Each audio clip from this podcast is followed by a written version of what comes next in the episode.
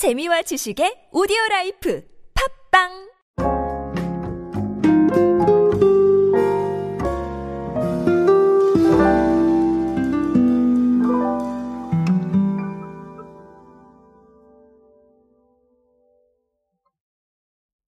우리는 끊임없이 소비를 하게 됩니다. 어, 여기서 소비라 함은 무조건 돈 쓴다 이런 것보다는 어, 물론 돈을 쓰는 행위도 포함되겠지만 시간을 사용을 한다거나 내 여력을 투자한다거나 아니면 노력을 투자한다거나 이런 것들 다 소비에 들어가죠. 그래서 아, 사실상 우리는 정말 매번 소비하고 있다라고 보셔도 무방할 것 같습니다.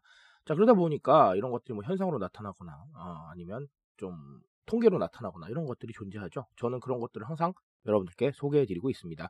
아, 그렇다면 가을에는 좀 어떤 가전들이 좀 핫했을까요? 오늘은 그 이야기로 함께 하도록 하겠습니다. 안녕하세요 여러분 노준영입니다. 디지털 마케팅에 도움되는 모든 트렌드 이야기들 제가 전해드리고 있습니다. 강연 및 마케팅 컨설팅 문의는 언제든 하단에 있는 이메일로 부탁드립니다. 자 전자랜드가 어, 네, 10월에 관련된 통계를 하나 내놨어요. 이게 뭐냐면요. 아, 10월 초 가전 판매량 조사 결과를 냈는데요. 아, 10월 1일부터 10일까지예요. 그러니까 뭐 아주 통계가 완벽하다고 보긴 조금 어려울 수도 있겠는데요. 전기 오븐, 전기 밥솥, 에어프라이어의 판매량이 각각 전년 동기 대비 56%, 34%, 30% 정도 상승했다라는 통계가 있습니다. 자, 요거는 제가 말씀드렸다시피 기간도 짧고 사실 모수를 정확하게 정한 통계는 아니기 때문에 아, 정말 어마어마한 통계다. 이렇게 의미를 부여하기는 어렵지만 그냥 가볍게 살펴보기에는 좋은 통계 같아요. 자, 그래서 전자랜드는 어떻게 말씀을 하셨냐면 외식 물가가 좀 치솟고 있고 10월에 접어들면서 날씨가 쌀쌀해지면서 어, 집에서 좀 요리를 해먹는 소비자들이 증가한 건 아니겠느냐 이렇게 얘기를 했습니다. 자 그런 것뿐만 아니라 집밥 트렌드하고 홈카페 트렌드도 다시 떠오르고 있다고 해요. 그래서 어, 집밥 트렌드는 방금 그 통계였고 10월 어, 동기간 전자랜드의 커피 머신 판매량은 전년 동기 33%가 증가를 했다라는 거 이렇게 나와 있습니다. 자 그래서 이것도 어떻게 전자랜드에서 분석을 해주셨냐면 집에서 합리적인 가격으로 커피를 해결하는 소비자가 좀 늘어난 거 아니겠느냐 이렇게 좀 얘기가 나와 있습니다.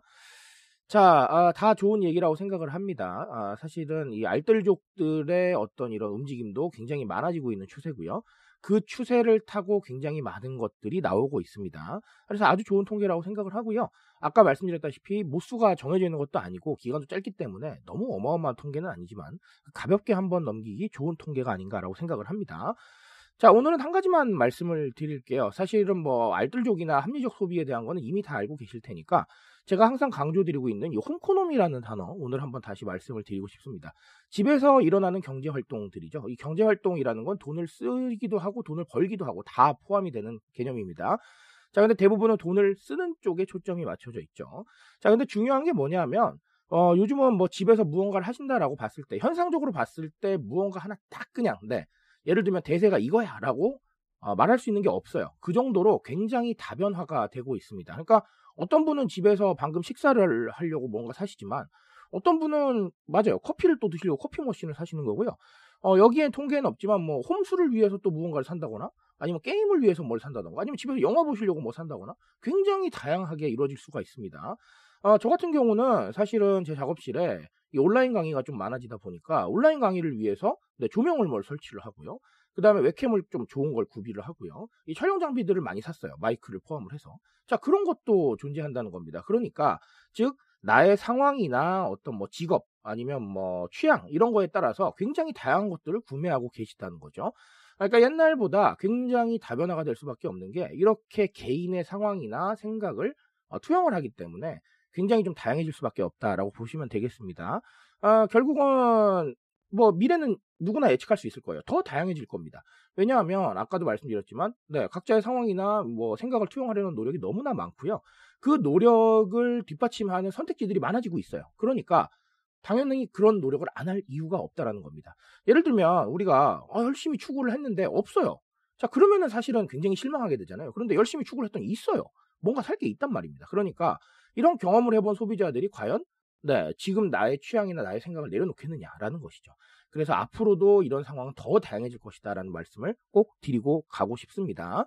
아, 제가 그래서 책에서 미코노미라는 단어 사용을 했었어요. 어, 최근에 또 지적을 해드린 적이 있지만 아, 제가 만든 용어는 아니고 언론에서도 많이 쓰고 있지만 어쨌든간 나의 경제잖아요. 어, 이런 나의 경제라는 단어 안에서 파생되는 많은 활동들을 좀꼭좀 지켜보셨으면 좋겠습니다. 자, 저는 오늘 여기까지 말씀드리겠습니다. 트렌드에 대한 이야기는 제가 책임지고 있습니다. 그 책임감에서 열심히 뛰고 있으니까요. 공감해 주신다면 언제나 뜨거운 지식으로 보답드리겠습니다. 오늘도 인싸 되세요, 여러분. 감사합니다.